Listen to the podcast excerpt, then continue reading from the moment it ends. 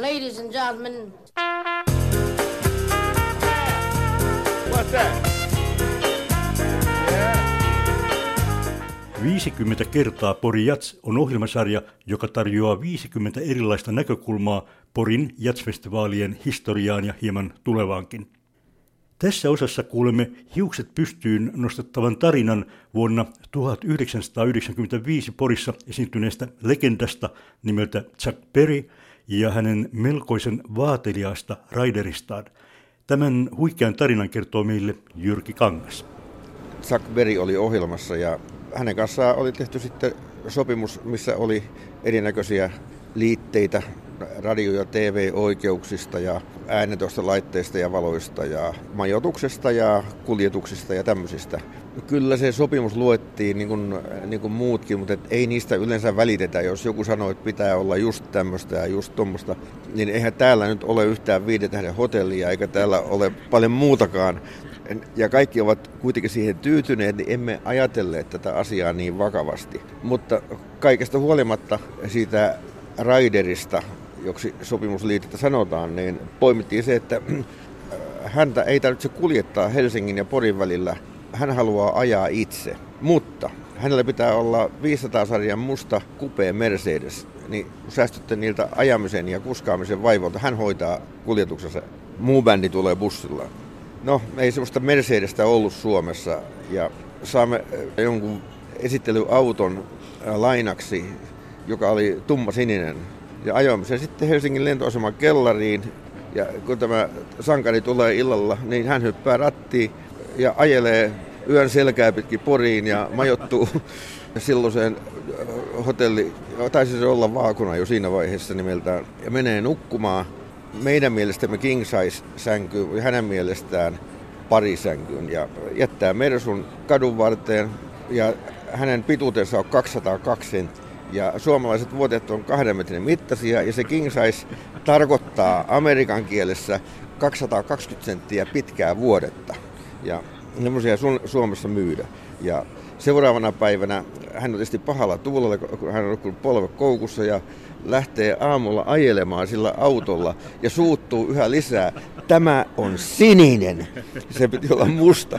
Ja hän päristelee täällä ympäri Porin tienoita sitten ja, ja tot, jossakin vaiheessa tuohduksissa iltapäivällä sanoo, että hän ei muuten esiinny tänään, ellei hän ole 220 senttiä pitkää king size vuodetta lauantai-iltapäivänä. Juu. Tota, sanottiin, että hoidetaan.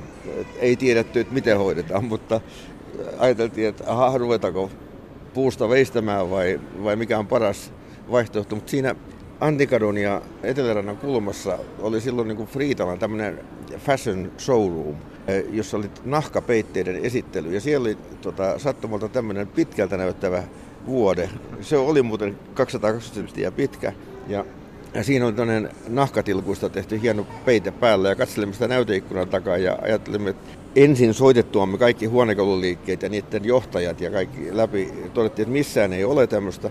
Niin sitten siellä oli turvalaitteet päällä tässä showroomissa, niin tota, kyllä täällä Porissa on myös semmoinen niin murtovarkaiden ammattikunta, joista pitää vaan löytää parhaat tekijät. Ja tuota, tämmöiset sitten värvättiin asialle purkamaan hälytyslaitteet, seuraavaksi purkamaan vuode, eh, viemään se hotelli vaakunaa kasaamaan sinne ja sitten sunnuntaina, kun tämä operaatio oli päättynyt, niin tota, vuodet takaisin kasattiin sinne ja hälytyslaitteet päälle kun ei saatu sitä tota, firman johtajaa mistään kesän lauantai-iltana käsiin. Ilmoitettiin maanantaina, että tämmöinen laina oli, oli tehty. No, hän sitten suostui esiintymään, koska tämä King Size vuode oli saatu järjestettyä ja esiintyminen oli Factorissa, nykyisessä puimuritehtaassa. Ja Raiderissa oli myös lukenut, että ei valkoista valoa. Hän oli mielestään pelikatsoissaan omasta mielestään ruma, ja mitä enemmän oli niin valkoista valoa, jota TV tarvitsee, että se näkyy hämärässä olosuhteessa tämä kohde, niin hänen mielestään hän ei voi kohdistaa tämmöistä valoa ollenkaan. Ja hän sanoi, että jos on yhtään valkoista valoa, niin hän ei esiinny. Sitten ei ollut valkoista valoa, mutta televisiokamerat oli. Ja kun hän alkoi esiintymään, niin valkoiset valot sytty.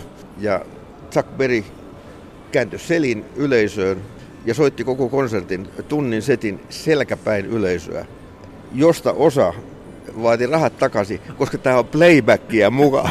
Ja tota, ei siellä kukaan mitään laulaa. Se on, se on joku näyttelijä, pitkä näyttelijä, joka, joka on siellä lavalla selkäpäin ja te hämäätte meitä rahat takaisin.